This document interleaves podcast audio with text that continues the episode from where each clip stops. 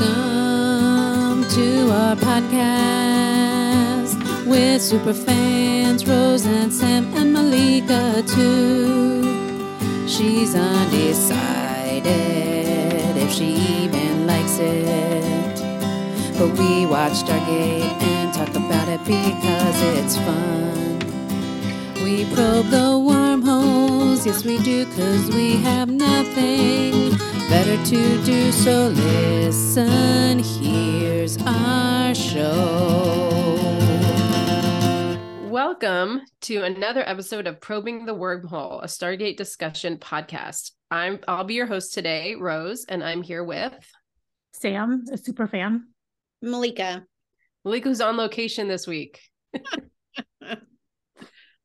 I am recording from a snowbank.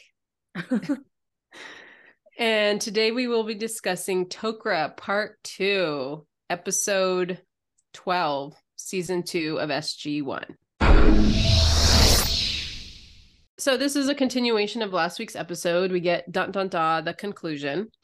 And we start the episode in with SG1 sort of still in their crystal clad holding cell on the Tok'ra base. And um we have Garshaw of Belote coming in to talk to them. Daniel gives another go to say, Hey, what about our alliance? What's your problem? And uh, Garshaw says, First of all, you don't really give us enough of a reward to make the security risk worth it. But more importantly, you are obviously completely disgusted by us and we're kind of offended by that. And Daniel's like, Yeah, you're not wrong, but just give us time to learn. And she's like, Okay, why don't one of you become a host? and they're all like no no no. And garshaw gets pretty mad and says okay fine. No alliance and you can remain here until we say otherwise. So some thoughts about that. One is the whole thing about the tok'ra that separates them from the Goa'uld is that they take hosts consensually. This doesn't feel consensual to me. This feels like a lot of pressure and holding power over their heads to try to get them to acquiesce Yeah. Well, even though they are the Tok'ra, they're still Goa'uld. Like there's Goa'uld in them. Even though they're they don't like being thought of as Goa'uld and they think that they are completely different and trying to destroy them. There's a, a part of them that is Goa'uld. So It's coercion, right? Mhm. Mhm. Like what's it called? The uh, color of a submit to the color of authority. It's like when you consent to a police search because they say hey we we we're get, we have a warrant. You may as well consent or they have their hand on their gun when they're asking for consent. It's not really consent. It's yeah it's acquiescence to this, to the like um assertion of authority. And that's kind of what this feels like. It, I, and when you're talking like there's so many parallels i find between being taken over by a Goa'uld and rape, right? I think th- we talked about that with Sha're and with Sam when she was sort of invaded by Jolinar. Um, and so the Tok'ra are presenting this as a consensual relationship, right? And not this coercive, abusive relationship. And it really doesn't feel like that in this particular moment. Um, and it's interesting. You also can apparently cannot withdraw consent, right? Like once you're in, you're in for the long haul. So Well, really? Do you do you did you get the sense that if Jake had said no, right, when they were having that conversation with Selmak, they would have said, "Okay, fine, we'll send you back to your deathbed." Yeah, I think, but I think they would have sent him back to their his deathbed. But but and in that case, Selmak's like, if you choose this, there's no going back. And maybe it's because Selmak was old and weak, and Jacob was sick. Usually, I think a Tok'ra can leave a host, as we saw with the traitor or whatever. Um, I think in that case they couldn't. But really, you're depending when when they say it's consensual. The symbiote is the one with the power, right? Let's say the symbiote has a change of heart and it's like, you know what? And the and the host is like, I don't want to do this anymore. I want my body back. Here's another host for you. Please take them. Um, and the symbiote's like, no, I don't want to. There's nothing you can do, right? So th- there is a real power imbalance in that relationship for as you know consensual as it's supposed to be. So we have SG1 and SG3 waiting, and then we have Sam sort of getting very upset about her father, um, sort of especially because he doesn't even know why she's not there, thinking she's doing, you know, her deep space telemetry in the mountain. And O'Neill suggests that now that there's eight of us, they may be able to force their way out. And Sam really takes issue with that, that she doesn't want to hurt any of the Tok'ra. And I thought this was interesting that Sam is really seems to be defending them. And O'Neill's like, listen, this you said this was one of the worst things that ever happened to you. What has changed? And her statement is really like, well, I just didn't understand what was happening. Had I understood, it might have been enlightening, which also felt very Stockholm syndrome to me. Yeah, I think I think the news that her father is dying really shook her up. And now she's just trying to think of what can I do? Like, should I should we try to give give a host to them? Maybe they'll let us go and I can see my dad. That's probably what she's thinking. And then that sort of leads her to have this revelation of I need to see Garshaw right away because we can give them hosts and they can cure, cure cancer and maybe my dad would want to do this. Um, which seems to me like kind of a, a, moment of desperation, right? I think she really does love her dad. She's desperate to find a way to save him. And this seems like the thing that might do it. I don't know that in any other circumstance she would consider that. Would you consider this another Faustian bargain? I don't think they understand what a Faustian bargain is. They always use it wrong. I don't know what it means. Yeah, do we understand what it means? Sam, you're the wordsmith. Isn't I, it selling your soul? It's yeah. selling your soul for something. Right. It was a it was a play written by Marlowe. I want to say, it. but it didn't originate in Marlowe's play. It was it's like an old, it's ancient times idea, but I can't remember where it's from though. Okay. I got it. It's a from a, a medieval le- legend. So you're right, Sam. Uh, Faust made a contract with the devil to exchanging his soul for unlimited knowledge and worldly pleasures an agreement in which a person abandons his or her spir- spiritual values for or moral principles in order to obtain knowledge, wealth, or other benefits. Deal with the devil. So we did talk about the Faustian bargain a lot when Daniels had suggested that Jaffa are making a Faustian bargain. I forget what episode it was, but uh, he did say that in, in, the briefing room because the Jaffa get like long life and health and all that in exchange for, I guess, incubating the symbiotes. And we took issue with that because the Jaffa don't have a choice. You know, the bargain implies that you're entering into a contract that you have free will, and the Jaffa don't. So in that case, it was it was wrongly used. In this case, I think it's wrongly used as well right? I mean, I think that is how O'Neill sees it, but I don't think that's how the Tok'ra see themselves. And that's what, what Garshaw said. It's like the soul remains intact. Mm-hmm. But don't you think that before Joseph uh, becomes like agrees to be a voluntary host, he is making a contract with the devil because he said that when he met them, he said that from what his daughter told him um, that they weren't good people and he didn't like them. So potentially they could be devils and he doesn't know what's going to happen. He could die, he could come back as a crazy Goa'uld, he could lose himself, he's not sure. So maybe for him it's a Faustian bargain until it actually happens. And then he's all happy. it's it's Jacob too. Not Joseph. It's Jacob? Yeah, Jacob. Wrong, wrong biblical character. Yeah, okay. yeah, you know, I, all my notes say Joseph. I know. You've been texting Joseph too. Which makes me think of Joseph in the Technicolor Dreamcoat. that was a really good musical. Well, when Sam said his name was Jake, I was like, how is how do you get Jake out of Joseph? I understand Joe, but Jake. So um Sam offers, he's like, hey, since we're making deals, uh, I might have a host for you. Garshaw says two of them can go back. And so O'Neill and Sam return to Earth to see if Jacob wants to do this. So why would she send Carter back? I mean, last episode we were concerned that Carter was the biggest security threat, and then all of a sudden Carter's saying, "I have a host for you," and she's like, "Yes, go back, get him, bring him back." I mean, there's so much inconsistency. I mean, there's a, throughout the episode, there's so much inconsistency on security risk and what each side is considering a security risk and how they're acting. It's just one of those things. Yeah, like you're such a big security risk that we're not going to let you go back until we leave, and the we're going to hope that your people think you're dead. so they stop sending people and then maybe in a few weeks you'll be able to go back we go from that to okay sure go back the the highest risk security person go back instead of one of the other seven people in the room. Whatever. Uh, maybe the the idea of sa- saving Selmak with a new host is appealing enough that they're like okay we're willing to risk it. So they have we have a brief minute in the SGC where Hammond asks where everyone is, and O'Neill says that they um, they need to talk. And then we go to the briefing room where Hammond really needs to some convincing that this is a good idea. Um, and Sam seems pretty.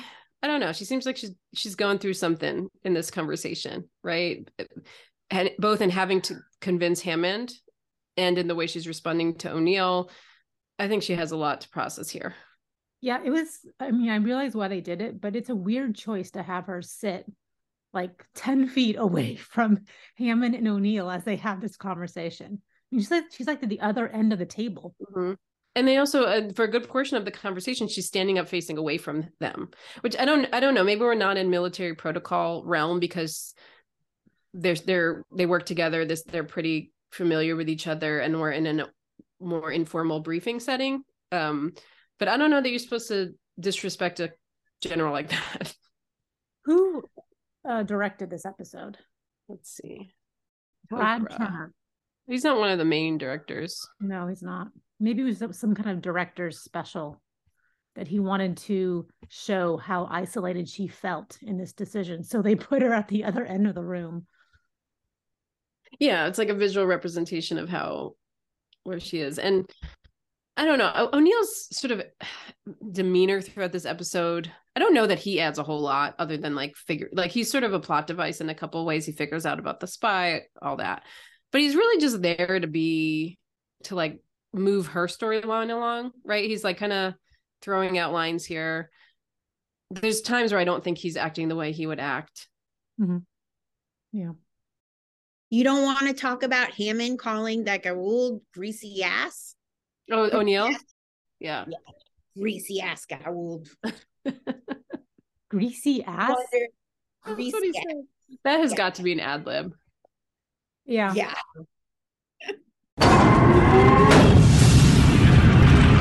So Sam does appear to convince Hammond, I think, to at least give them a shot. But also, is this Hammond's call to let a member, a high ranking member of the US military move to another planet and blend with an alien.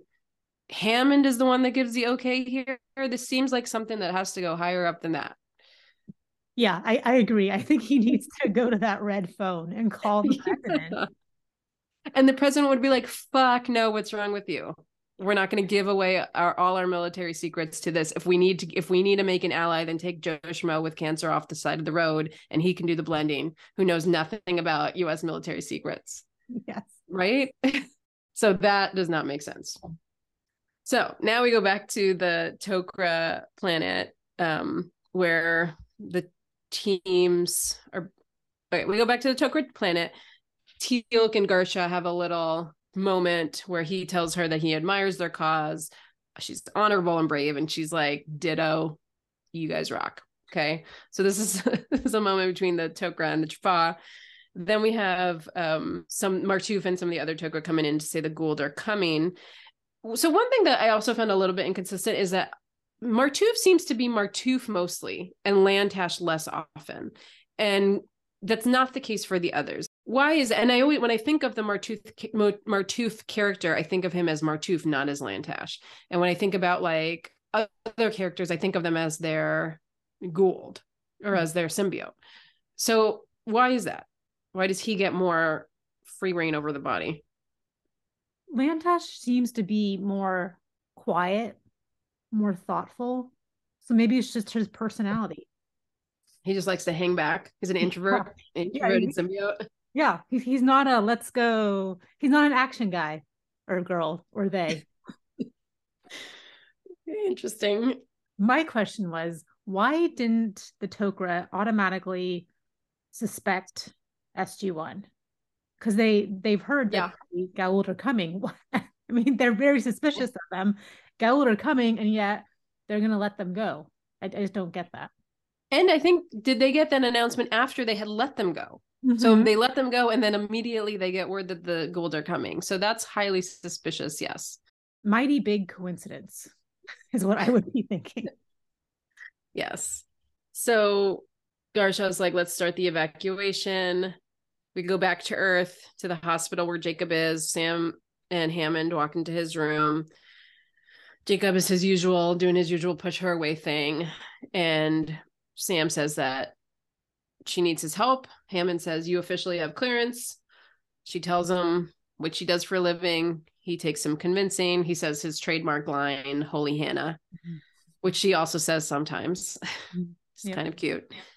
And she asks him to travel to another planet with her so they can cure his cancer. And he's like, Yeah, what's the catch? And Hammond's like, It's a doozy. I love that line.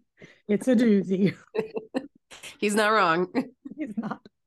So then this part, so we go to the SGC now, the gate room, and then Sam and O'Neill and Jacob enter, um, and they go through the gate to the Tok'ra planet. This is somebody who was coding about 15 minutes ago, right? In the end of last episode, he was coding. They had to restart his heart because that is how sick he is. And he's just walking into the gate room. Nobody's afraid he's going to drop dead at that moment. I bet they pumped him full of something. Like adrenaline? Sure. Keep math. So between this episode and uh, or the last episode and this episode, I did go to medical school and I found out that when you are coding and you get the defibrillator, if you don't wake up like by the third defibrillation, um, they they call that you're dead, right? And I also found out that you are still unconscious. You don't with the with the final shock to your heart, you it doesn't just wake you up too. You're still unconscious, you're still not out of the woods. So you're not going to be up being like tell me what tell me the truth. You don't know aliens. You don't you're not going to talk. And you're definitely not going to run up to the gate and jump through. Yeah. And just so everybody knows, I didn't go to medical school. Malik is our resident doctor host, common law doctor. Common law doctor. Okay, so they do go. They do take Jacob to the Tok'ra planet. They come out of the wormhole. Jacob says it looks like Earth. We get a little bit of exposition here as to why all the planets look like Canada. And Sam's like, "Oh well, they were transporting humans, so we think that they build most of these gates on on planets that are fit for human habitation. I guess Canadian specific human habitation." I thought that maybe the writers put that in because by this point, people are like, why are we always going to these planets where nobody needs a respirator, nobody needs, you know, a helmet? And people are starting to think that there's a huge plot hole. And so Jacob just fixes it right there, throws out the right question. Carter comes back with the perfect answer, and plot hole disappears. I mean, I never thought that was a huge plot hole because either it makes sense that they would use it to transport humans so that they would put it on planets that are have a an earth-like atmosphere or they only go to the planets that have an earth-like atmosphere and the ones that are like in space or like on toxic planets they just don't go to or they you know they send probes but not people. I guess it kind of makes sense. It's a little convenient. But then we go to the tunnels. Uh, they ring into the tunnels. Everyone's bustling moving. Colonel makepeace says hey they said we can go but since we're trying to be friends we decided to help out with the evac- in, with the evacuation they get their gear the tunnels are collapsing. Teal'c says something and daniel translated as very cool. And we learn that the, the system lords are on their way ready to attack. We see the two motherships flying for a second. And then sam takes jacob to selmak and o'neill daniel and teal'c go to find garshaw. And in selmak's room this is when we get the first meeting between selmak and jacob you have jacob doing his kind of shtick of why are they talking like that? What's going on? What's going on? Um i do like when he's like you got to be kidding me. The doozy the doozy presents itself. Then we go back to the tunnels where O'Neill and Daniel and Teal'c are walking, and O'Neill mentions the the teleball thing and asks Teal'c if they make them in a smaller size, and Teal'c says yes. And O'Neill's brain says, "Hmm, we have a spy in our midst." He just throws it out there. of all the stuff you saw, you're just going to be like, "Hey, I think there's a spy." well, O'Neill is very, um, what's the word? He's very skeptical. He's very cynical and untrusting by nature. I think, and so his I, I think it makes sense that his whole thing is like, oh, you're compromised. Somebody must have ratted you out. Who is it? He's just that kind of guy. Well, do you think that after he saw the sphere, that he would just go and ask Teal'c? Like, I understand that that maybe the compromise kicked it off in his brain, but he's pretty inquisitive. He does ask lots of questions, and there it was a big deal when he saw it. Mm-hmm. Yeah, should have brought it up before. So we go back to Selmak's room. Jacob said is having some some doubts about this. Martouf says, "We're not going to pressure you. Why don't you get to know get to know her?" And he, he does keep referring to Selmak as her, as a female gender pronoun, mm. which is interesting considering he was the one who said Tok'ra have no gender. Selmak is currently in a female host, but will be entering a male host. So, and he continues with that female pronoun throughout the episode, even when it, the symbiote is no longer in the male host. I thought that was interesting. Well, we already know that he's homophobic from the other episode, right? So, anybody else, like maybe Garshon or whatever, she would refer to Selmak as these names are really hard for me. it's just really it's gonna last, get worse don't worry. Last brain cell out. Um i think that if like Garshon was explaining um what's going on she wouldn't have gendered selmak i think this is a Martouf problem. Well and this is what i was thinking because I mean, it's there. I understand that there. This is hard, especially in the '90s, where sort of non-binary agendered individuals were not part of sort of general common cultural understanding, right? Especially on TV, especially family TV. So everything, and you know, even gay characters were really few and far between. So I get that this is the context that we're operating in. And you also have a situation now where you're introducing a, a type of species where two separate consciousnesses inhabit one body. I get that it's hard for people to understand the concept of gender in that circumstance. This was interesting because you have a, a, symbiote going from a female host to a male host, which we generally don't see. I feel like usually the Goa'uld, even though they're supposed to be agendered, seem to be one or the other in terms of the types of hosts they take and the way that they the gender identity they present. But I wonder if they made this choice because Selmak and Saroosh had to sort of kiss in order for that transfer to happen. And, and the writers are like, we can't have two men be that intimate on this show. So it has to be a female to male host. Didn't even think of that, but yeah, that's a that's a big old no homo right there. That's a good point. Wow, Rose, you deep. I just I don't give anybody any credit. I'm like I, I really think that that was a conversation. They're like, oh fuck, how we're gonna do this? No, so that's I think you're right about that. Yeah. Mm. Was this before or after um that episode in DS9 where Dax kissed a, a woman. Love that episode. So we talked about last episode, the bad uh, TNG episode of the the Outcast, where Riker falls in love with the most heteronormative, non-binary planet ever, um, which was the nod to sort of supporting gay people and done in the, the worst way possible. In contrast, I thought the DS9 episode was really good. the one with um, what was it called? Rejoined. Yeah, it's from 1995, which is before this. So that's before. That's a few years before. And that, I mean, partly it's because um, Terry Farrell is just so awesome, and I think she just played that episode so well. Um, but I thought that really was an excellent way of like bringing up this issue mm-hmm. of like same sex relationships in a way that was interesting and not um, offensive. Mm-hmm. Wish Star could have Stargate could have done that. Yeah, taking that extra step. Mm-hmm. I also think there was more tolerance for women kissing women on TV than men kiss, and there still is. Yeah. So there was like no universe in which men would have kissed on Stargate. And if it was going to be women, they would be both of them would be really hot. Yeah. Right. Exactly. And muddy. And What a naked. hot muddy women naked. Yes, Well, in rejoin, they were both pretty hot. they were. So I do like this um this interaction between Selmak and Jacob. I think it's kind of funny. You get to like Selmak. He's like, you don't look good. He's like, yeah, look at yourself, dude. So Saroosh does a lot of talking up Selmak, wonderful sense of humor. Sam's like, you can check crack yourself up for hours, dad. But they also have some bad memories. And so we do find out that this host is the one that's 200 years old, and there was a prior host. So Selmak is at least probably four or 500 years old, right? Mhm. And then Jacob throws up.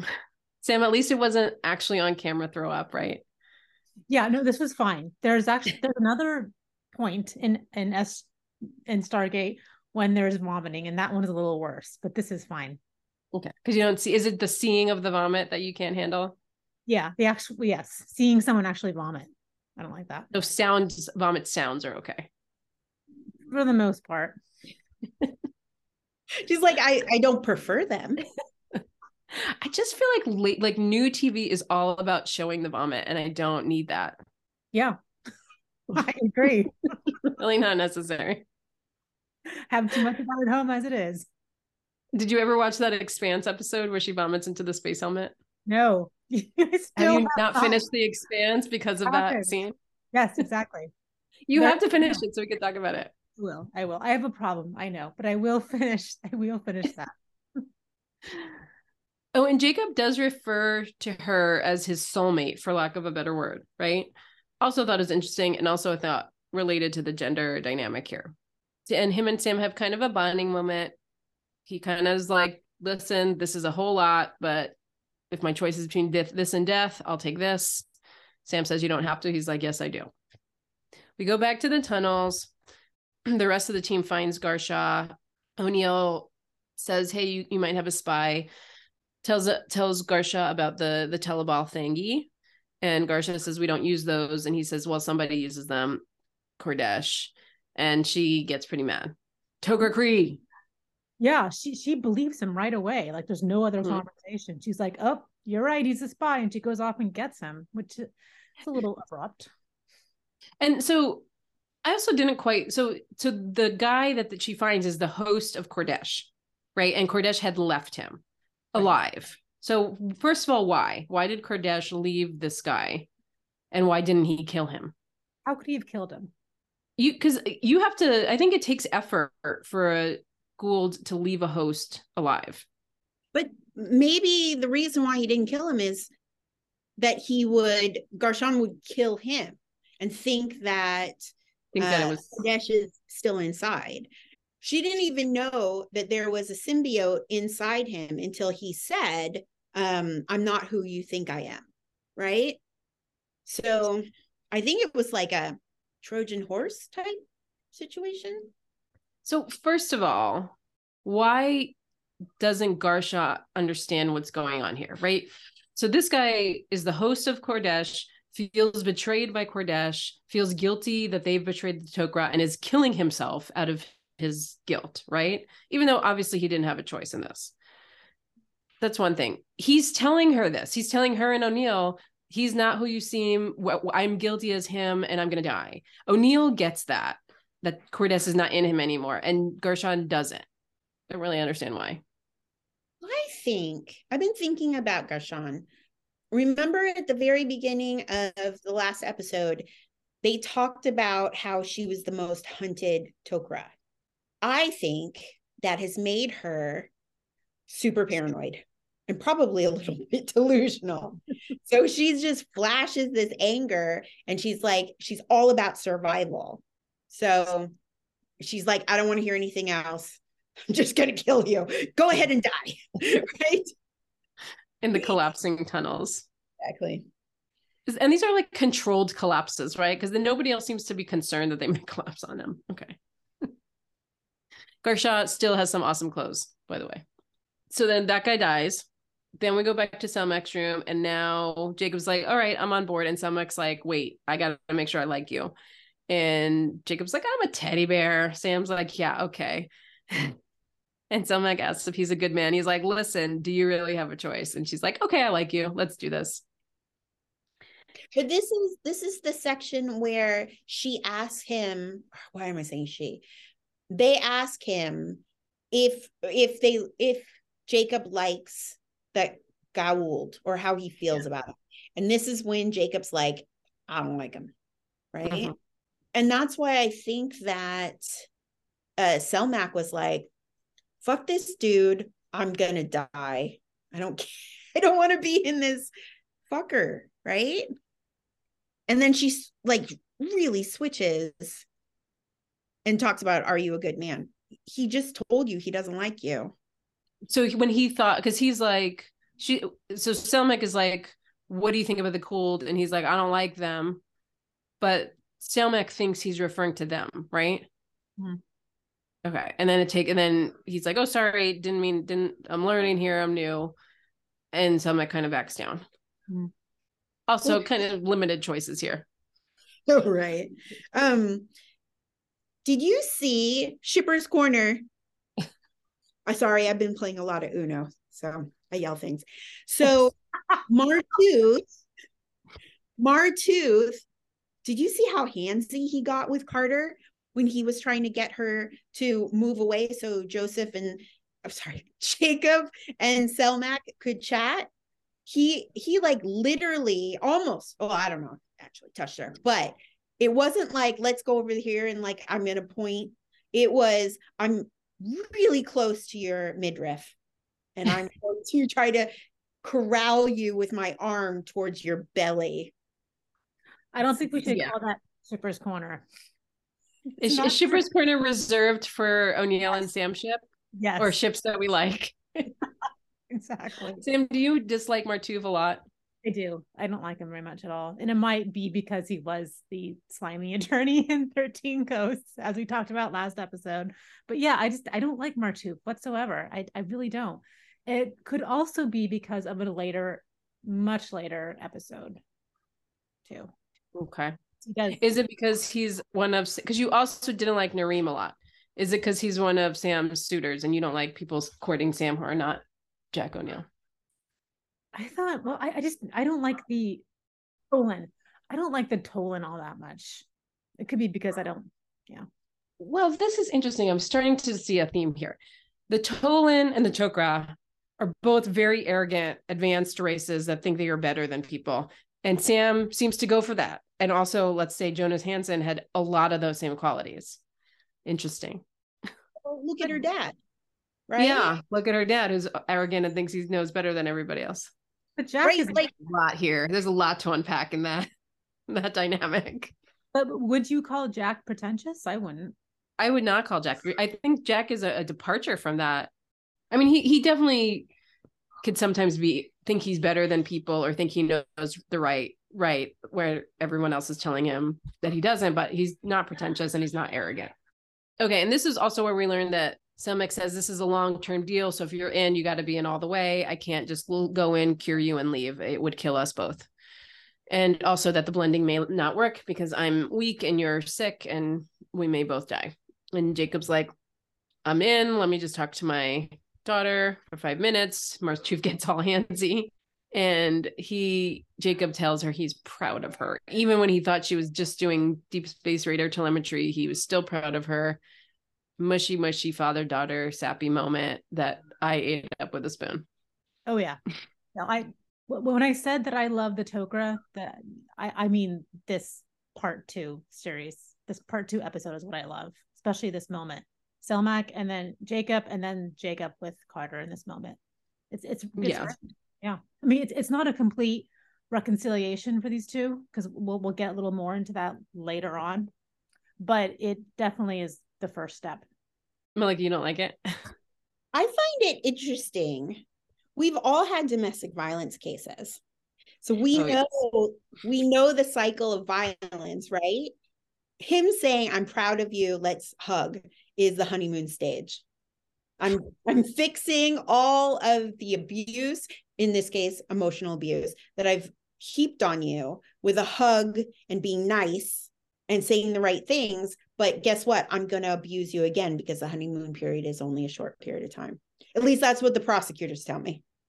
I don't, I don't know that I call their relationship abusive. And we do see him again. We do their developed their relationship develops a lot over the course of the series.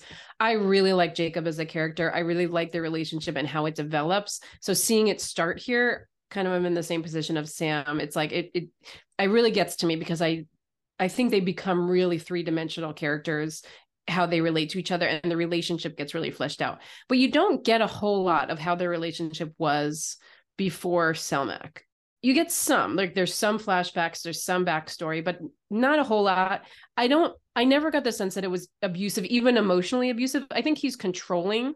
I think he's withholding of affection but i don't i wouldn't to me emotional abuse is a it's a specific level of treatment of somebody like calling them nothing controlling their money controlling their access to people destroying someone's self-worth it's a really specific thing and i don't think it it got to that point. So i don't know that i'd say that this is part of the domestic violence cycle. Well maybe the reason why it gets better their relationship gets better is because jacob does believe that selmak could make him a better person. Mm-hmm. not an abuser you know, there's a really good fanfic that deals a lot with the internal monologue between Jacob and Selmak that I, I like. And I think I think that is true, that Selmak sort of softens him out and makes him a better father and a better person. Yeah. We are back in the tunnels. We have back to the rest of the team talking to Garshaw. She thanks them for saving the Tok'ra from many losses, but still, you're not really that useful to us. And Daniel's like, wait, wait, wait, we can provide hosts like the one that we're providing for Selmak.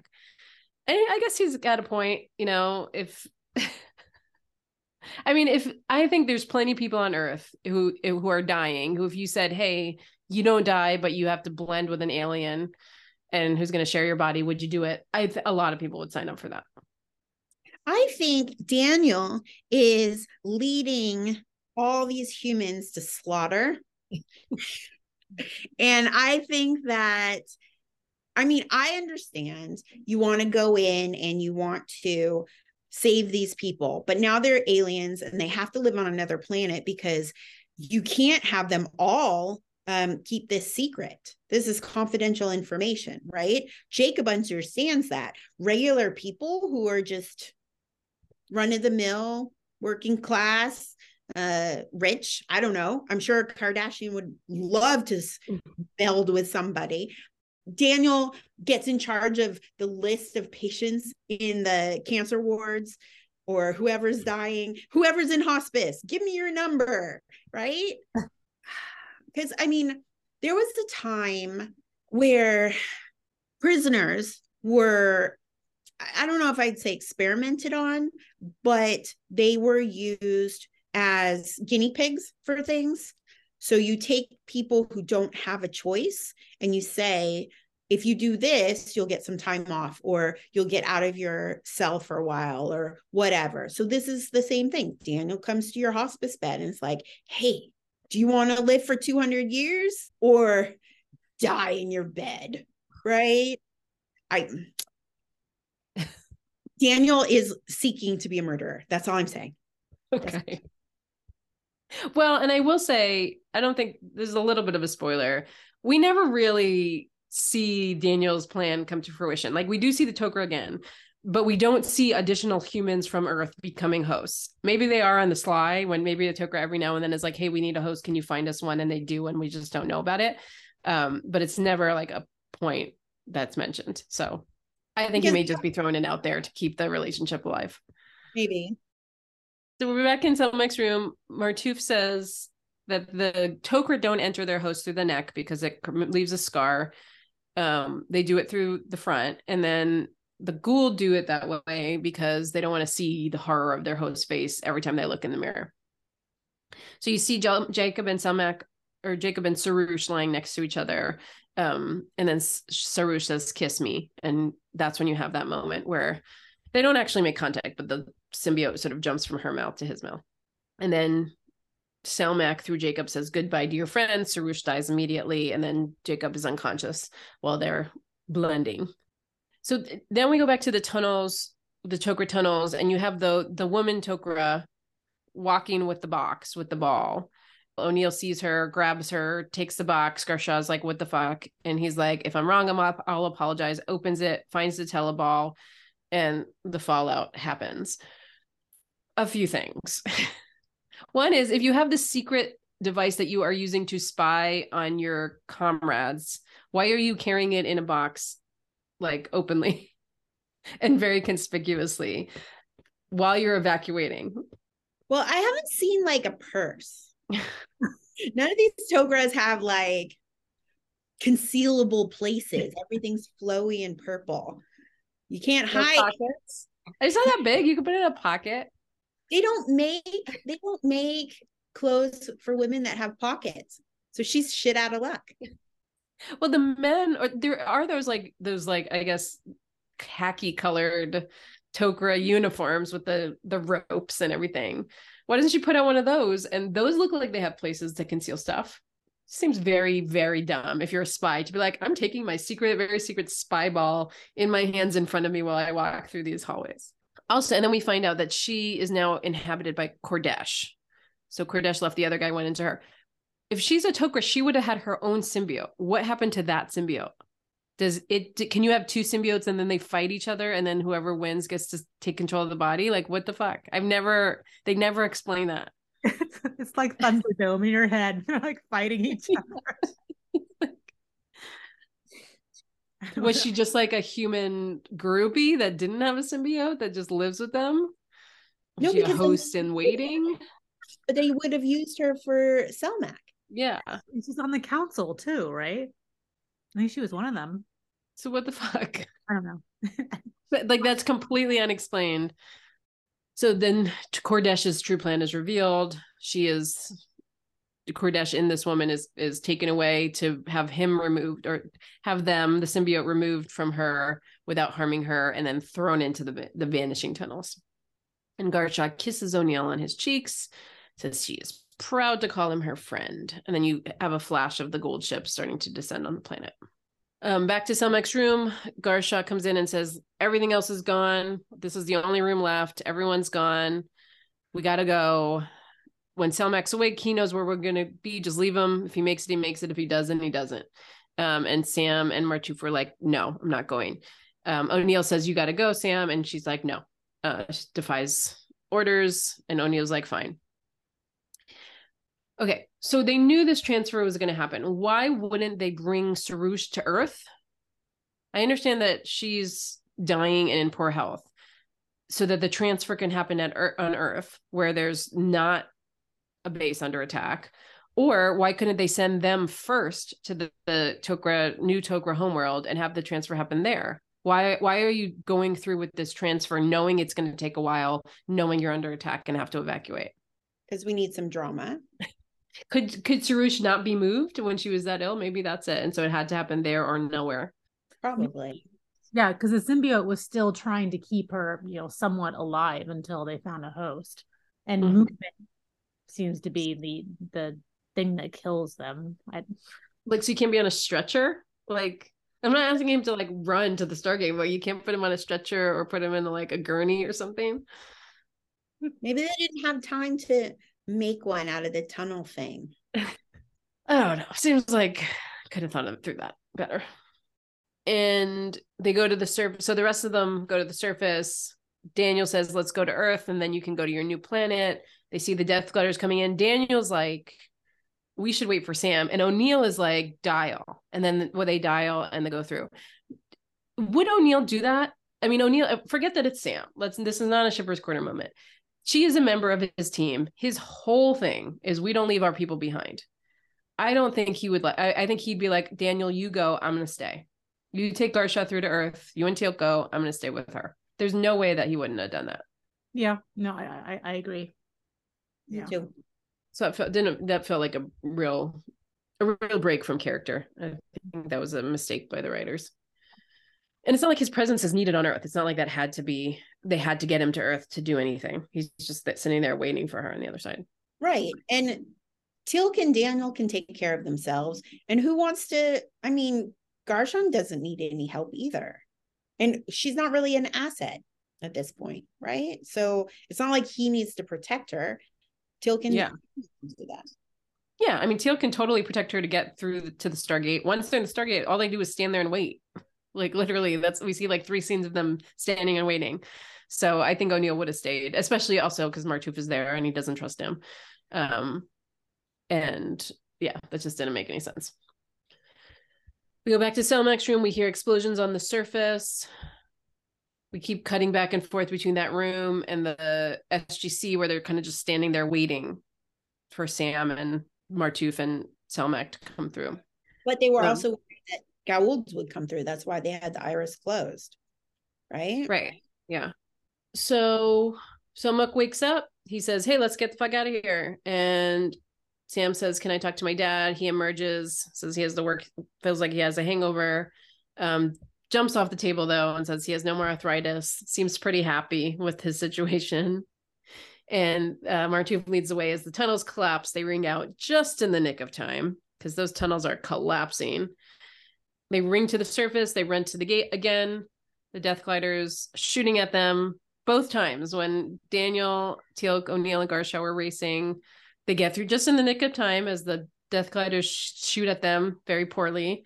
Same thing. Nobody is injured. Everybody's fine. They come through the SGC. No, the gate is not guarded for some reason. The Goa'uld are descending on this planet. Nobody's around. I don't know. And remember before Carter, it was there was somebody coming through and they thought it was Yeah. Goa'uld coming through. And she's like, not if I can dial home faster.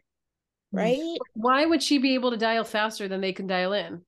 I mean, I know everyone likes to do boom, boom, boom, this really slow dialing sequence, but apparently you don't have to. apparently you can boom, boom, boom, boom, boom, and get a faster wormhole. Why the Goa'uld are not in that kind of rush, I don't know. So she gets her wor- wormhole out before that wormhole comes in. They don't know who got the wormhole first. So had if you try to go in through an outgoing wormhole, do you die or do you just get pushed back out? Because Jacob's like, we have to just go in.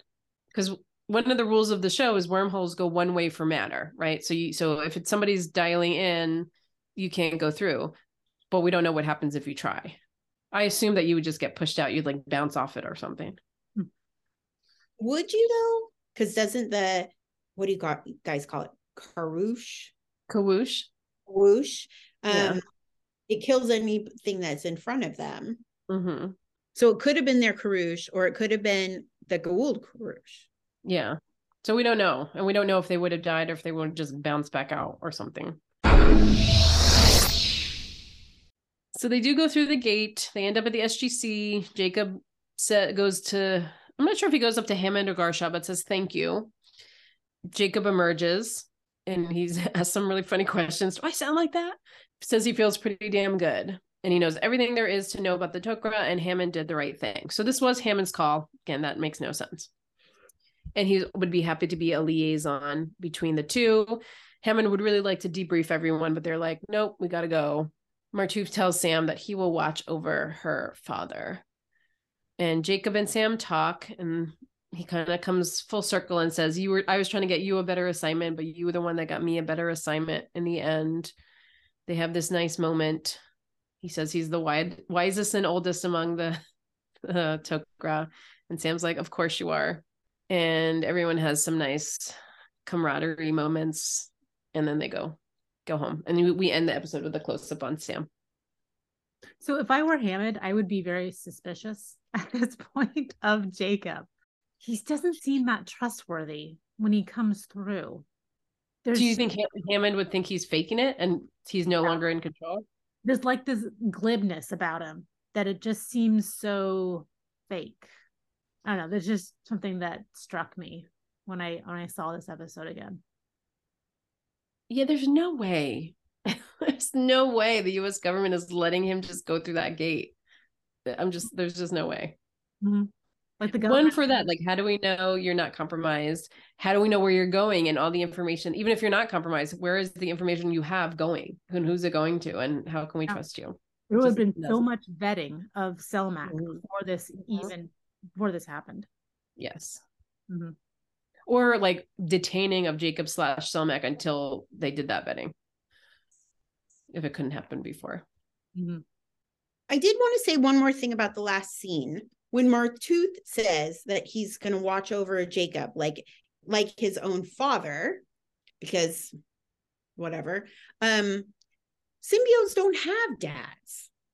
But do you think he's saying that to make her feel Oh, like yeah. he's like I don't think Lantash doesn't he's not thinking, oh, this is how I would treat my dad because I don't have a dad, but he's trying to make her feel better. And so that's a reference that she would understand. Mm-hmm. Well, I don't. I think the symbiotes know what it feels like to have a parent because they're in a body that knows what it feels like to have a parent. So Lantash feels that too, to some extent. Yeah. I mean, in this way, I mean, when you sort of in this episode, in this part, part two, you get more of a idea of the relationship between the host and the symbiote. And in this way, kind of feels more like the trill in Deep Space Nine, where the hosts remain distinct people with distinct personalities, but they get the memories of the other hosts. And so that changes who they are and, and their experience. And so the same thing happens here, right? Like, so Jacob now has the memories, not only of Selmak, but of all his previous hosts, right? Mhm. Yeah. So, I mean, I think it would be interesting to do a, like a comparison of different like symbiotic relationships in sci-fi because I so much of and I'm also thinking this having just one severance, but it, it it brings up the issue of how much of your identity is based on your memory. And if you have different memories, would you be a different person? Mhm. Bodies. What's that horror movie? Body Snatch. Legend of the Body. No, Invasion of the Body Snatchers. that one. We can talk. We could talk about that one too. Compare it. As we do in every episode, we're going to rate this episode. Sam, why don't you start? So when I think about this episode, the Tok'ra, I think of it as one episode, even though it's two. And I always remember that I I love it. And I didn't realize until last week that I don't really love part one, but I really love part two. And I think it's because of Jacob. I, I think it's a a great storyline for him because if he had died, well then Sam and Jacob wouldn't be able to reconcile. I think um, having him live on as a Tok'ra is a great way of um, Sam and Jacob finally reconciling later on. So I I can't do this. I would love to take the six that I gave to part one and give it to part two. I can't, but I know. Um, so I'm just going to give this one six chevrons as well. Malika, you gave part one a one, right? You were really, really hard on it. Yeah. Yeah. Well, yeah, because it was so discriminatory. This one was less discriminatory. um, but I really just felt neutral about the whole thing. I mean, there were plot holes, there were little things I didn't like. The Jacob being blending with Selmak, that was okay. It just felt okay. So I would give it 3.5, like straight in the middle. I didn't like it. I didn't dislike it. It's just, uh. what about you, Rose? I will give it a five. I mean, it's, it's just one of those episodes that I guess stand alone. It's not great. I kind of the same way. It's it's it's fine. I don't. There's nothing spectacular about it, but it really does introduce really important character, Jacob, and introduce a really important species, the Tok'ra. And so for that reason, um, I I loved, as I said, I love Jacob and the way he develops. I do find him in this episode to be a little one dimensional.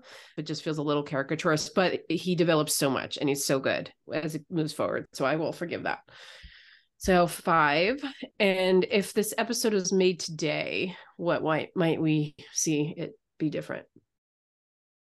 So last week we talked about one thing that would still be different is the gender stuff. Particularly, I think the um Saroosh Jacob thing. Um, that kiss or the almost kiss whatever m- may be different there may have been a choice to keep um to have Saroosh be a male and not have that limitation um so that would be different I think, yeah, I, I think that wouldn't even be something to consider. I think they would just maybe make them both males and then just go on from there. yeah it wouldn't even be an issue in the writer's room. Whereas maybe 10 years ago, they might do the same thing, but it would be an issue. Like, should we have two men kissing? Yeah, it's it's 2000, blah, blah, whatever. We should do it. But then nowadays, I mean, who the fuck cares anymore? Two men kiss. Yeah. I mean, it happens all the time. nobody cares No one cares. Well, I think that obviously we didn't really have an awareness of pronouns, but I think that we would definitely have a they, them. And I think that, well, let's say I hope that some of the strange things that Garchon does would be corrected. Like her character would be more smooth and not so up and down and up and down or something they would make something of her inconsistency like the next episode it would be garchon going crazy or something um, I also think the outfits would be a little more consistent. Like if they're gonna be dressing up in fancy going out outfits, then they all should be, instead of half of them being like in evening gowns and half of them being in like burlap. And that mostly fell along the gender divide, I would say too. I think there was one woman in the initial in Tok'ra part one Mhm. during the initial, you know, coming up from the sand. And I can understand if it was like that's the working uniform, that's the uniform, and then they wear the ball gowns when they're relaxing. But what do the men wear when they're relaxing? Tuxedos. I didn't see any of them in like tuxedos or dresses or anything. There was a guy there was a guy on the uh council and he was wearing kind of a muted black slash dark um purple thing it wasn't flowing and i'm not even quite sure that it had like distinctive pants but he was dressed up Okay, that's good. And they like purple a lot. you do I really like the color of Garshaw's dress. did you see her shoes though No, Woo, they look like my grandma's shoes I mean you have to walk through the tunnels. You have to be ready to evacuate at a moment's notice. You can't wear heels. No, I'm not asking her to wear heels. I'm just saying you should also not be wearing therapeutic shoes. That's all I'm saying. She's young. She doesn't need bunion control. Yeah, you'd think a symbiote could heal bunions. Mhm. All right, then. Thank you for joining us for another episode of Probing the Wormhole. We will be back next week with episode 13 Spirits. See you then. I Bye. Bye.